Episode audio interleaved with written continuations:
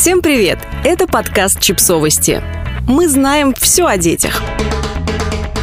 Как научить детей благодарить и извиняться? Мы стараемся привить детям самые лучшие качества и обучить их хорошим манерам. И это нормально. Но зачастую мы так увлечены формальностями, что забываем о том, что малыши не всегда способны выразить искреннее сожаление или благодарность, потому что на определенном этапе их жизни они, эти ощущения им не подвластны. Молодая мама Алена Чижова рассуждает о том, как же нам все-таки научить детей говорить волшебные слова.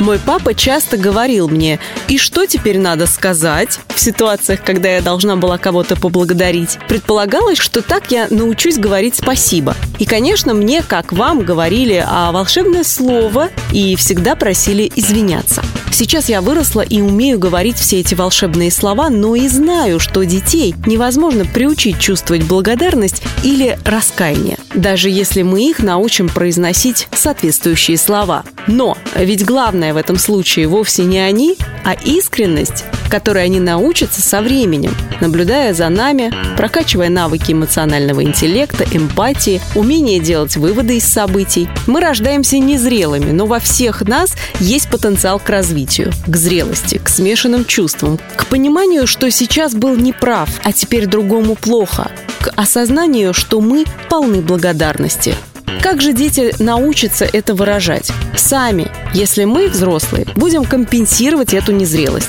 Но компенсировать не вопросом, что сейчас надо сказать. Этот вопрос – попытка дисциплинировать и приучить. И маленький ребенок просто приучается и бездумно говорит спасибо и извините. На автомате, рефлекторно. Это все же не то, что нам и им нужно.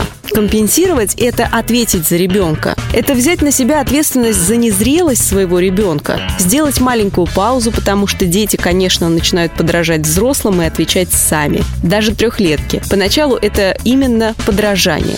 Не всегда они скажут сами, да и не должны. Говорим мы, поэтому благодарим мы, извиняемся мы. А еще перекрываем другие проявления незрелости. Какой ужасный невкусный суп. Фу, чем это воняет? Я эту ерунду делать не буду. Ну и иди отсюда.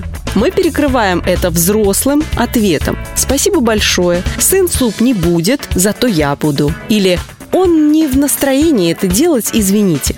Вне ситуации с детьми можно это обсуждать, проговаривать эмоции, разыгрывать с игрушками, читать сказки о волшебных словах. За незрелость и отсутствие сложных реакций бессмысленно ругать. Вот дети ведут себя так, как ведут, вовсе не потому, что мы их плохо воспитали или не научили хорошим манерам. Опыт и взросление сделают свое дело, и дети смогут выражать искреннее раскаяние, недовольство или сожаление более цивилизованно. Если мы компенсируем и прикроем их, чтобы дать им время на развитие необходимого для всех этих чувств уровня искренности и понимания.